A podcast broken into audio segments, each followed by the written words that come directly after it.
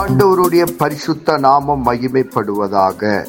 Panchkula Bethel IPA சபையின் சார்பாக உங்களை வாழ்த்துகிறோம். இது தினசரி வேத தியானம்.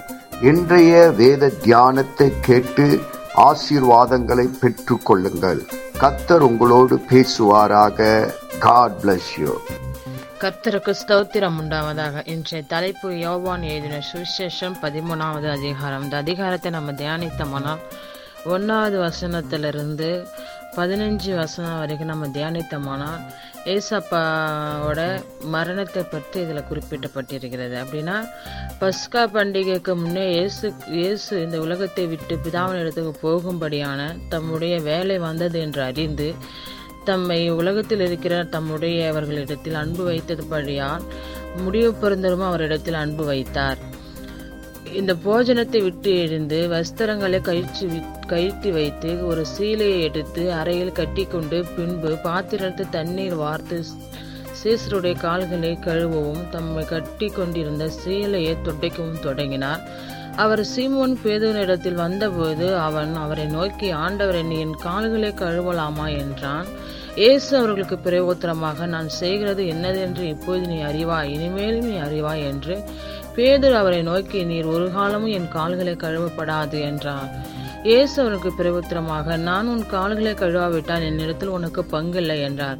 அதற்கு சீமோன் பேதுரு ஆண்டவரே என் கால்களை மாத்திரமல்ல என் கழிகளையும் என் தலைகள் கூட கழுவ வேண்டும் என்றார். இதுல இருந்து நம்ம என்ன தெரிஞ்சுக்கிறோம்னா ஆண்டவர் வந்து இந்த உலகத்துல வந்து சீசர்கள் மேல வைத்த அன்பு கடைசியில முடிவு பறிந்து வருமோ அவர் மேல அன்பு வைத்தபடியால் அவர்களை கால்களை கூட கழுவ ஆண்டவர் வந்து ஒப்பு கொடுத்தார். அப்படின்னா நம்ம கால்கள்னு சொல்லும்போது ஆவிக்குரிய வாழ்க்கையை காட்டுகிறது. ஆமாம் பேதூர் வந்து முற்றிலும் என் தலைகளையாவது என் கால்களையாவது கழுவுன்னு சொல்லி முற்றிலும் ஒப்பு கொடுத்தார். நம்ம வந்து ஆண்டவர்கள்ட்ட ஆண்டவர்கிட்ட வந்து ஒரு ஒப்புரவரும் நம்ம வைக்கணும். அப்படின்னா முழுமையான ஒரு அன்பு வைக்க வேண்டியதாக இருக்கிறது. நாம் வந்து சிலுவை அன்பை நினைக்கும் போது தான் நம்ம முற்றிலும் ஏசப்பா வந்து நம்மளை கழுவுறவராக இருக்கிறார். நம்முடைய பாவங்களை அறிக்கையிடும் போது தான் நம்ம பாவத்தை அவர் மன்னிக்கிறவராக இருக்கிறார். போதகர்னு சொல்லும்போது நம்ம விசுவாசிக்கலாம் நம்ம இருக்கிறோம். அதே நம்ம ஆண்டவர்னு சொல்லும்போது ஆண்டவருக்கு நம்ம கீழ்ப்படுகிறவராக இருக்கிறோம். இந்த நாட்களில் கூட நம்ம அனுதினமும் நம்மளுடைய வாழ்க்கையில் வேத வசனத்துக்கு நம்ம கீழ்ப்படுகிறவர்களா?